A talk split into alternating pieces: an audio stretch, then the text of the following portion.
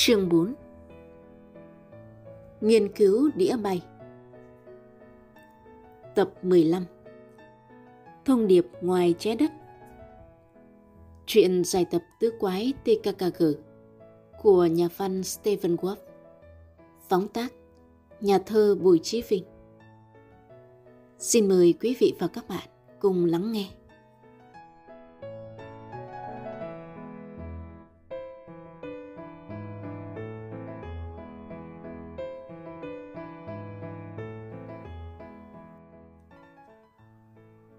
Quán cà phê công viên, sang trọng và trang nhã, như phòng khách của một vị công tước, theo phong cách cuối thế kỷ thứ 19. Tám vị khách trong quán, ăn mặc khá cầu kỳ. Sáu người đàn bà diện những bộ áo dài đắt giá, đội nón rộng vành như cái mâm xôi và đeo không dưới 2 kg đồ trang sức nặng nề. Hai quý ông thì chúi mũi vào tờ báo với cái kính chỉ có một trong mắt, giống hệt các ngài quý tộc thời xưa. Tặc răng không phải là một nhà quý tộc. Hắn cao lớn và khỏe mạnh một cách hiện đại. Khi hắn bước vào, quán cà phê lập tức mang vẻ trẻ trung hơn. Tặc răng đi đến trước bàn cạnh cửa sổ, nơi ba quái đang sầu sĩ. Bộ thất bại hết hay sao mà ỉu xìu vậy các bạn?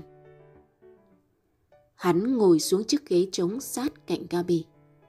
Hai cánh tay đặt lên trên bàn.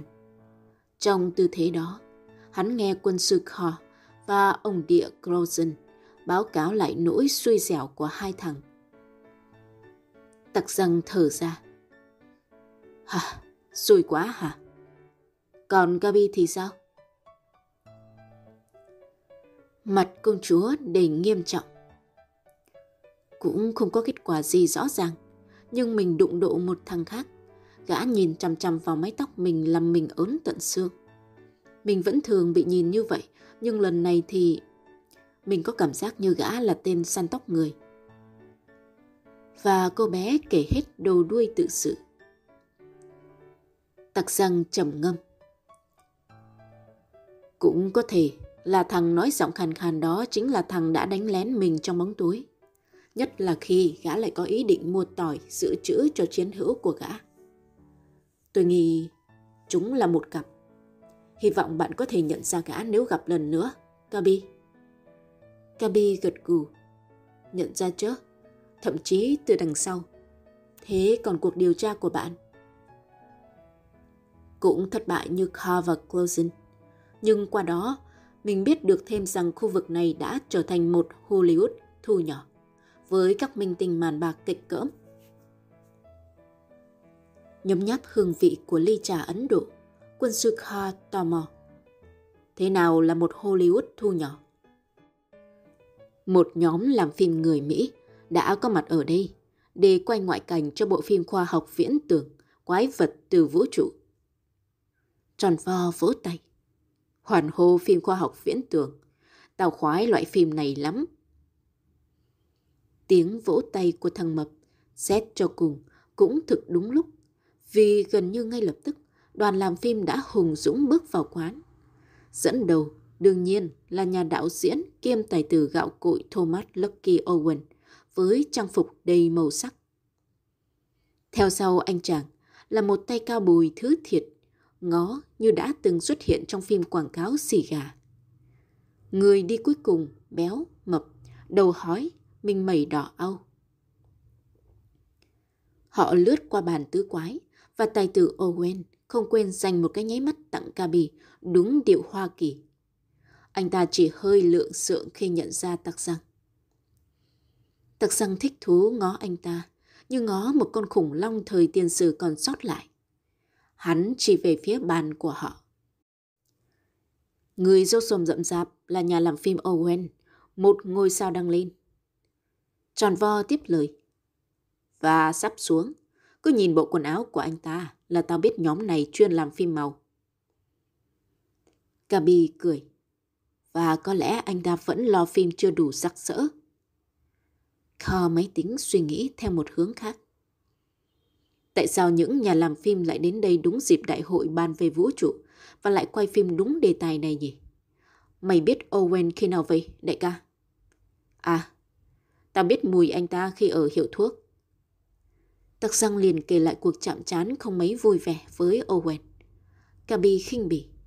Không coi ai ra gì, nhưng trong phim anh ta lại là một con người mã thượng cho coi. Kha phụ họa. Và người anh hùng mã thượng đó sẽ thận trọng lái con tàu vũ trụ sao cho nó khỏi chạm vào các vì sao nhỏ bé. Tròn vo chợt xen vào. Này máy tính, mày biết trên trời có bao nhiêu ngôi sao không? Kha, chỉ tay ra cửa. Mày nên đặt câu hỏi đó cho vị giáo sư đáng kính vừa bước vô quán. Nguyên băng tứ quái quay đầu lại. Quả thật trong quán vừa hiện diện thêm hai người đàn ông luống tuổi. Một ông già thấp lùn, đầu hói, hai tay vung vẩy liên tục. Còn người thứ hai thì quá quen thuộc với các tờ tạp chí khoa học. Giáo sư Herman Oberter nổi tiếng cho ai? Ông năm nay chừng 70 tuổi, tóc trắng như cước, gương mặt thông thái. Ông là một trong những nhà nghiên cứu lừng danh nhất trong lĩnh vực du hành vũ trụ. Giáo sư Obertert đã nhận ra Carr Cháu đây hả Kho? Cháu làm gì ở đây vậy? Uống cà phê như người lớn nữa hả? Kho đứng dậy bắt tay ông. Không, cháu uống trà Ấn Độ. Cháu và các bạn đến đây du lịch ạ. Rồi Kha giới thiệu các bạn mình với giáo sư, cùng lời đề nghị được phỏng vấn khi ông rảnh. Phía góc cuối của quán, ba nhà làm phim cũng đã gọi một chai whisky vĩ đại. Ba cái ly cụng nhau tràn chát, như chúc mừng công việc làm ăn trôi chảy. Gabi khều nhẹ tắc răng. Hãy nhìn mấy tay Hollywood kìa, tắc răng. Họ ngắm giáo sư Obertu như ngắm một tượng đài. Mình đoán họ rất dành tiểu sử ông ấy. Tắc răng gật đầu. Rõ ràng cả Owen lẫn hai người bạn đều đang dì dầm như tụng kinh trong khi con mắt không ngừng nhìn về phía giáo sư khả kính. Nhưng họ lầm dầm những gì thì tặc răng đầu hàng. Họa may chỉ có trời mới biết được. Tròn pho nói buồn thiêu. Chưa tìm ra được tung tích người tỏi thì làm gì hả đại ca? Chẳng lẽ ngày mai tụi mình lại còng lưng đạp xe đến đây để nghiên cứu vũ trụ? Mắt tặc răng sáng rực. Mày nói có lý lắm. Chúng ta sẽ xả làm những tín đồ nghiên cứu đĩa bay. Chỉ có vậy thì mới có hy vọng mò ra chân tướng thằng sẹo mép. Trời ạ, à, sẹo mép là thằng nào? Gã có khả năng là thằng thứ hai của băng săn tóc người. Chỉ mình Kabi là biết mặt gã. Máy tính điện tử nhíu mày.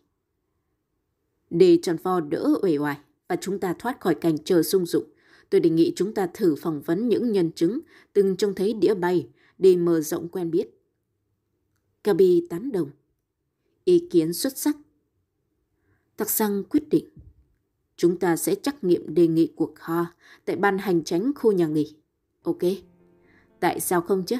Đến xứ Finkenstein mà không bàn về đĩa bay là trật chia.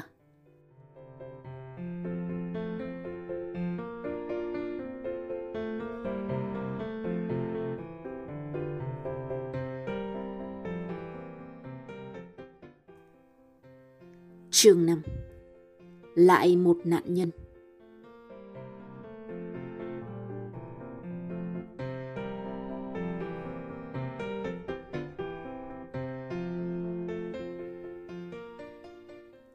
Một bà lão tóc quăn như lông cừu ngồi sau bàn giấy của văn phòng phụ trách khu nghỉ ngơi Finkenstein.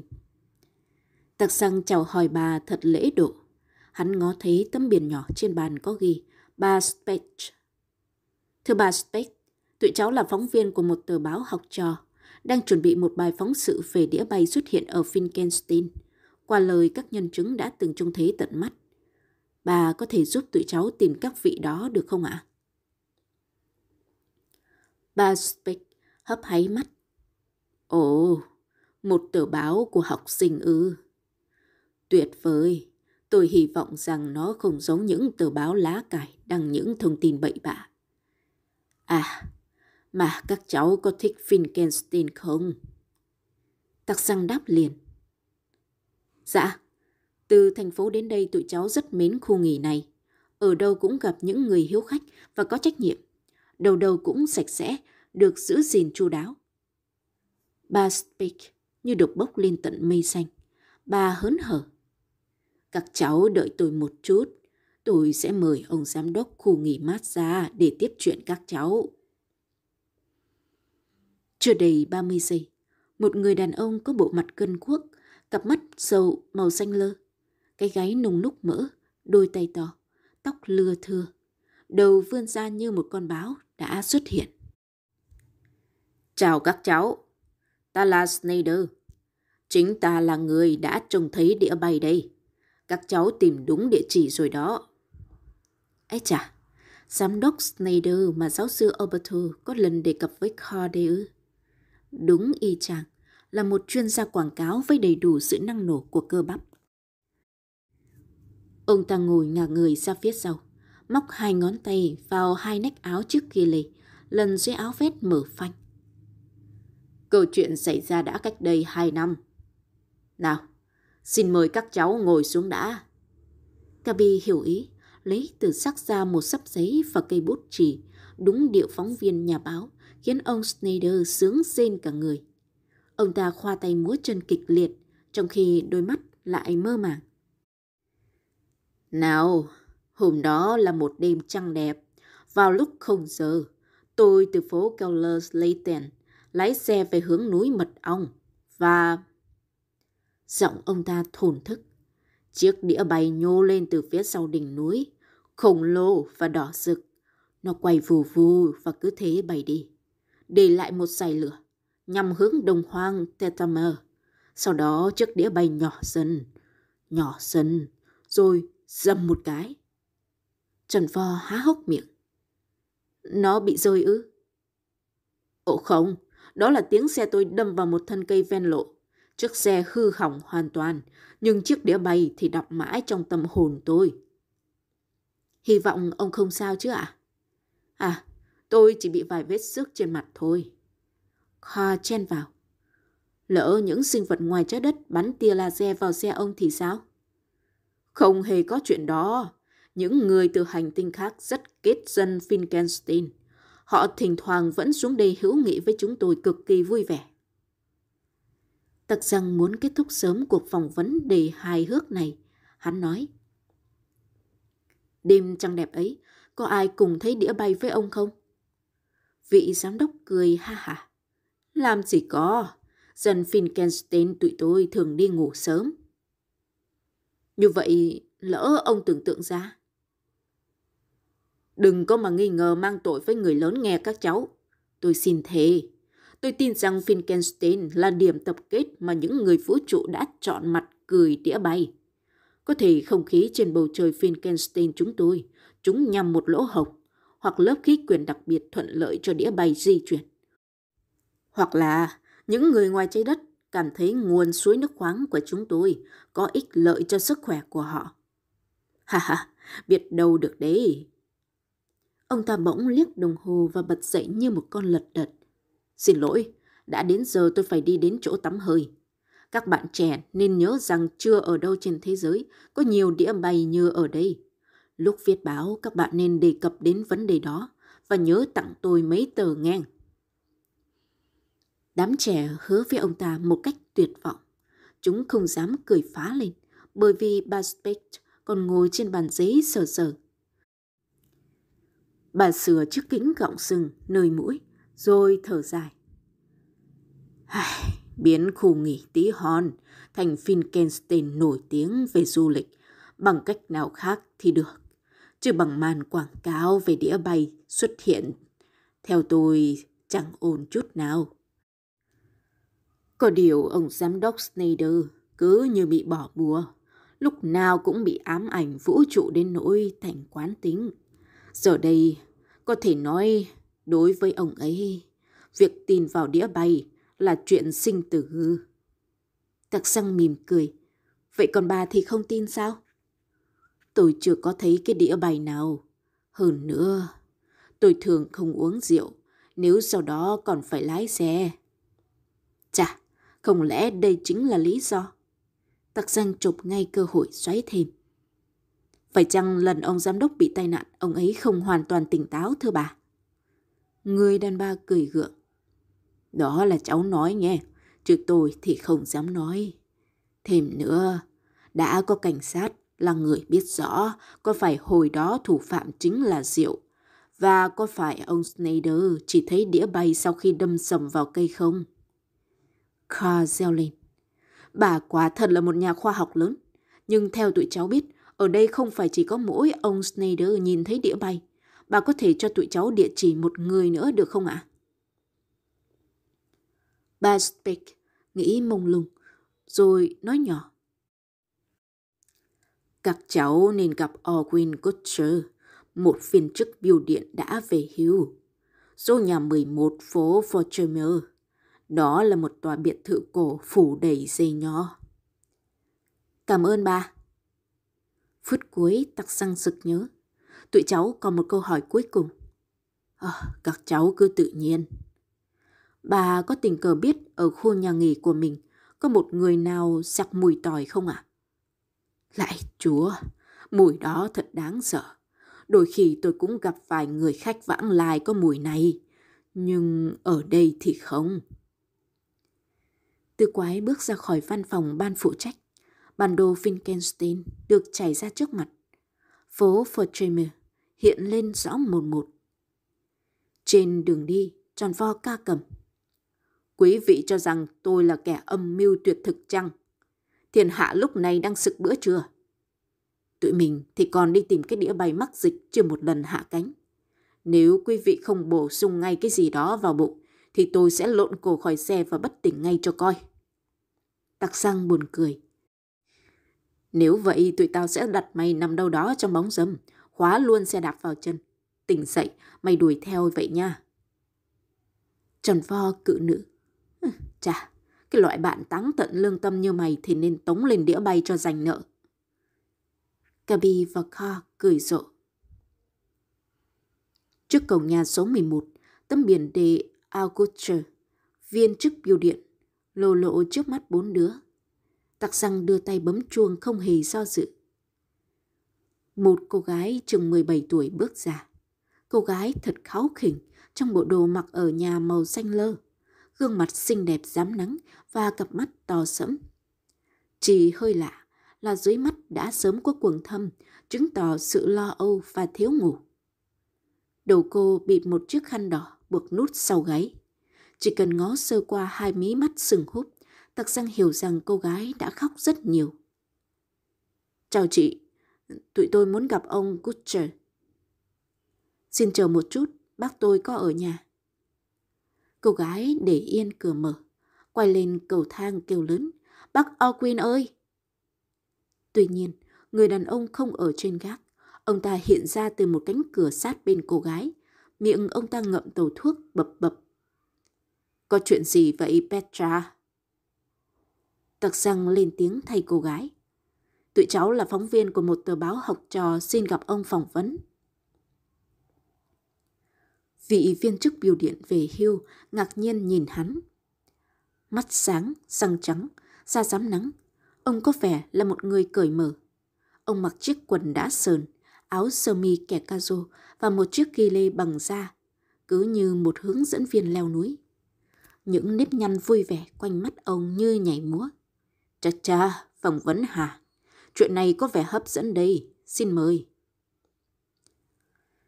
Bốn đứa trẻ bước vào nhà. Gian phòng khách thật ấm cúng, nhưng bàn ghế thì đầy bụi bặm. Chỉ có một người đàn ông quá vợ hoặc sống độc thân mới chịu để như thế, cho gặp một bà nội trợ thì còn lâu. Vị gia chủ là một người dễ gần hơn tặc răng tường nhiều. Ông ta quàng vai cô cháu gái rồi hất hàm. Sao hả, Petra? Cháu hỏi coi các bạn trẻ định phỏng vấn gì nào? tạc răng bật cười. Qua bà Spade, tụi cháu biết ông là một nhân chứng đã nhìn thấy đĩa bay. Kutcher khịt khịt mũi chưa kịp trả lời, thì Petra đã bỏ ra đi văng ngồi bó gối. Đôi mắt sẫm của cô ướt sượt và buồn so như sắp sửa hòa khóc. Cô cứ nhìn mãi mái tóc vàng tuyệt đẹp của Gabi, đôi môi mím chặt. Ông Kutcher bỗng nói như hét vào mặt tặc răng. Tôi biết cậu đó chàng trai trẻ. Ông ta rút tàu ra khỏi miệng. Tôi nhớ rồi, cậu là tặc răng. Một tài năng judo đầy hứa hẹn của trường nội trú, đúng chứ? Tư quái nhìn nhau trong lúc ông Kutcher cười ha hả, coi sảng khoái cực kỳ. Tôi có một thời là võ sư judo và là huấn luyện viên cho lò nhu đạo của vùng này. Học trò tôi có 11 võ sinh, tiếc rằng thường xuyên có tới 5 người rưỡi bị thương. Có phải tháng 3 vừa rồi, trường nội trú của cậu tổ chức thi đấu giải cho 20 câu lạc bộ nhu đạo tại nhà thể thao, đúng không? Tôi bị cúm không có mặt, nhưng các đệ tử của tôi báo về đầy đủ. Tụi nó còn tặng tôi một tờ báo địa phương có in hình cậu kèm theo bài viết về ngôi vô địch thiếu niên thắng tuyệt đối trong mọi trận đấu.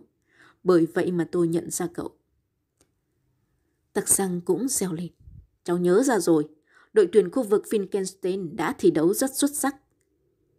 Ông Kutcher phun một luồng thuốc lá. Thôi, đừng úy lạo tinh thần thôi, cậu võ sĩ. Học trò tôi đã thua 10 trận trên 11 trận, trừ một trận duy nhất thắng nhờ đối thủ bị đau bụng bỏ cuộc. Tắc răng an ủi ông. Trong thể thao thắng bại là chuyện thường mà ông. Cháu nghĩ vậy. Cảm ơn tặc răng. Ừ, um, thì cũng có sao đâu. Cậu không thấy tôi đang cười vô tư hay sao? Nào, chúng ta bàn qua chuyện khác đi. Các bạn nhất định cho rằng tôi đã trông thấy một chiếc đĩa bay thực à? Gabi la lên. Bà Spade ở ban quản lý khu nghỉ ngơi đã nói thế ạ? À? Ông Gutche gật gù. Chà, cũng có thể là đĩa bay, cũng có thể là một cái gì khác. Này nhé, lúc đó khoảng 2 giờ sáng, tôi rời tiệm rượu trong trạng thái ngà ngà. Nghĩa là chỉ mới sương sương chứ chưa xỉn đâu.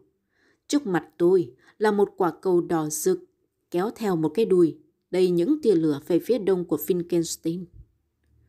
Tròn pho hấp tấp. Cháu tin ông, nhưng không tin lão giám đốc khu nghỉ. Ông là một võ sư tức là một nhà hào hớn kiêm khoa học ra đời sống. Ông Kutcher cười ngất. Đừng phong tặng tôi đủ thứ nghề nghiệp như vậy cậu bé bự. Sáng hôm sau, lúc tôi kể lại, mọi người đều xác định là tôi đã đụng độ đĩa bay. Nhưng tôi không đồng ý. Nếu bây giờ các cháu đại diện cho tờ báo học trò hỏi ý kiến, thì tôi xin dứt khoát trả lời. Tôi cho đó là một thiên thạch. Chỉ có vậy. Các cháu thừa hiểu thiên thạch ngoài không gian vẫn lọt qua quỹ đạo trái đất dài dài. Petra, sau những phút bó gối ngồi im, cũng đã bắt đầu tham gia câu chuyện. Ở Finkenstein, người ta mắc bệnh hội chứng địa bay. Nếu bác tôi không trả lời giống họ, thì thật là phiền phức. Tròn vo giơ hai tay lên trời, huyền thuyền. Tôi đồng ý, con người ta phải biết tôn trọng tư tưởng của nhau để sống hòa hợp. Chẳng hạn khi thấy tôi đói bụng thì quý vị đừng để tôi phải la lên. Sự phiền phức của tôi cũng khó chịu ngang với mùi tỏi. Ông Kutcher ngạc nhiên. Cậu, cậu vừa nói cái gì? Tắc răng bật cười. Mày phát biểu lạc đề rồi ông địa ơi, đang bàn về đĩa bay, tại sao lại dính dáng đến tỏi? Tròn vo duỗi thẳng càng ra. Thì đại ca giấu giếm làm gì nữa, ông Butcher là một người lớn quá xứng đáng để chúng ta huỵch tuẹt. Vụ đĩa bay chỉ là câu chuyện làm qua. Đại ca nên thú thật đi, chúng ta đến đây để điều tra về tỏi mà. Thằng Mập đang hào hứng hùng biện, đột nhiên im bặt. Coi, chưa hề thấy vị gia chủ nào nổi cơn lôi đình nhanh như vậy. Ông Butcher không ngừng gõ gõ cái tàu vào răng với đôi mắt vé lửa. Còn cô thiếu nữ rụt xe có tên gọi là Petra ư? Cô đang úp mặt vô lòng bàn tay, đôi vai gầy run bắn lên thổn thức. Trời ạ, cô dần có lỗi gì kìa? Nào, ông Kutcher đã cầm cử. Chú mày nói chưa đúng. Tôi không chỉ phiền phức mà còn ghê tởm nữa. Tôi thù ghét cái mùi này. Tặc rằng sau phút hoang mang đã thấy được vấn đề. Giữa mùi tỏi và cái đầu chít khăn của cô gái hay khóc kia có liên hệ gì với nhau. Phải cảm ơn tròn vo đã dũng cảm mơ ra ánh sáng cuối đường hầm mới đúng. Hắn điềm đạm nói với ông Butcher. Bạn cháu đã tiết lộ ý định của tụi cháu, nên tụi cháu xin nói luôn. Ở đây ông có tình cờ biết ai có nặng mùi tỏi không ạ? Petra và ông Butcher đưa mắt nhìn nhau, sau đó thì ông Butcher nhếch mép. Cháu muốn biết để làm gì? Đừng láu cá qua mặt ta. Tặc rằng, tại sao cháu lại hỏi ta chuyện đó? Lúc này thì đến phiên tặc răng đưa mắt hội ý với các bạn. Hắn mở miệng khó nhọc. Tụi cháu cần tìm một kẻ bốc mùi tỏi. Vì sao chứ? Vì gã là một thằng đốn mặt và man dở. Ông Gutcher cười gằn. Hãy nói đầy đủ hơn, tặc răng. Dạ, thưa ông Gutcher, có lẽ ông đã từng nghe dư luận đồn đại về gã săn tóc người. Một thằng hèn hạ chỉ dám tấn công đàn bà con gái vào ban đêm, cắt chuỗi tóc họ sau khi xông thuốc mê chloroform vào mũi. Qua những đợt điều tra sơ khởi, tụi cháu đã xác định rằng gã và tên đồng bọn là người thuộc địa phương này. Thằng đồng bọn đánh lén cháu trong bóng tối thì khoan hãy nói gì. Riêng thằng bị cháu bẻ chéo tay thì toàn thân sặc mùi tỏi. Mắt ông Kutcher mờ trừng trừng. Tặc xăng có cảm tưởng khóe mắt ông sắp rách đến nơi. Riêng Petra thì còn bi thảm hơn. Cô gái ôm mặt khóc nức nở. Trong tích tắc, tặc xăng hiểu hết. Không để ý hai quái Closen và Kho đang há hốc miệng. Gabi quay nhìn Petra bùi ngùi. Bây giờ thì tôi đã hiểu vì sao bạn lại bịt khăn kín đầu. Petra Petra nước mắt đầm đìa. Cô lặng lẽ giật phát chiếc khăn trên đầu xuống. Lạy chúa! Mái tóc có lẽ là một thời đen nhánh của cô. Giờ chỉ còn trơ những cọng ngắn lồng chởm như lông nhím. Tròn vo trồm tới, nói như muốn khóc. Trời ạ, bạn cũng bị gã làm hại ư? Người thiếu nữ sụt sùi trong khi ông Butcher gầm lên. Petra bị tấn công từ phía sau khi đi dạo ở làng Merkensham ban đêm. Chỉ mới ba hôm trước, thằng hung thủ nung nặc mùi tỏi đã đánh thuốc mê và cạo chọc mái tóc thể tuyệt đẹp của nó. Ông ngừng cơn phẫn nộ và thở dài. Các cháu đừng cho ai biết chuyện này, vì Petra đã không báo cảnh sát. Nó quyết định như vậy. Tròn vo sừng sốt. Tại sao cô ấy lại im lặng? Vì một nguyên nhân tế nhị, chú mày hiểu chứ? Petra tranh thủ lúc cha mẹ nó sang Nam Phi du lịch, liền đến làng Merkensheim để thăm một người bạn trai bất chấp lệnh cấm của gia đình. Cha mẹ Petra đi du lịch trong 3 tuần và cho tới nay bác cháu tôi vẫn giữ bí mật. Tắc xăng ái ngại. Vậy tới lúc họ về, bạn sẽ giải thích thế nào Petra?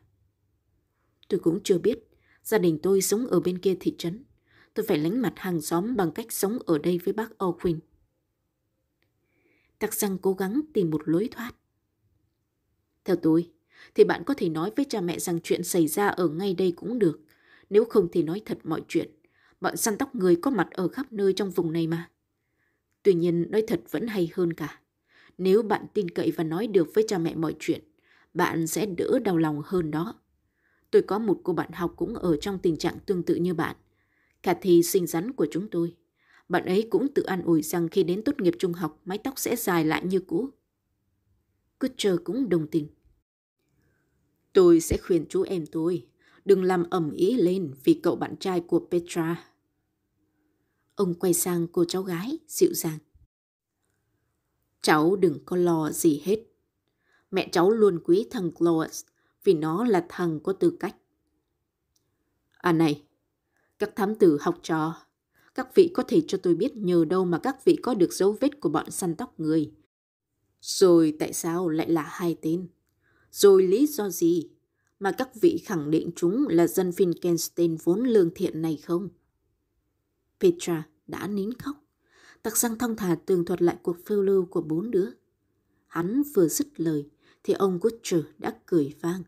Ông phục hồi sự hồn nhiên của mình còn nhanh hơn cả đám trẻ. Ông nói, tôi có việc cần bàn với các cháu. Thứ nhất, các cháu đã truy nã đúng sào huyệt của bọn săn tóc người. Thứ hai, ngày mai các cháu có cuộc phỏng vấn với ông giáo sư vũ trụ, vì thế cần phải được nghỉ ngơi sớm. Vì ba lý do trên, tôi đề nghị các cháu hãy làm thượng khách ở nhà tôi. Tôi có hai phòng dành riêng cho khách. Tôi sẽ rất vui nếu các cháu nhận lời. Tư quái sững sờ nhìn vị gia chủ.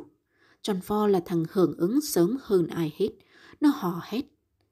Đúng là lòng hiếu khách bá phát của dân Finkenstein. Hoàn hô, môn võ judo. Kha là một chàng. Hết say, bá phát, tuyệt vời. Tắc xăng cảm động, chia bàn tay về phía gia chủ. Cháu thay mặt bạn bè xin cảm ơn ông. Hắn nhìn Gabi rồi nói tiếp. Tuy nhiên, tụi cháu vẫn phải nhờ ông giúp đỡ vài việc cần thiết. Ông hãy gọi điện cho cha mẹ Gabi, cha mẹ kho và thầy giáo trực ban ở ký túc xá. Vị gia chủ cười lớn. Biết lo trước lo sau như vậy, hỏi sao chú mày chẳng lượm đai vô địch nhau đạo. Yên trí đi chú nhóc, ta sẽ phồn đầy đủ.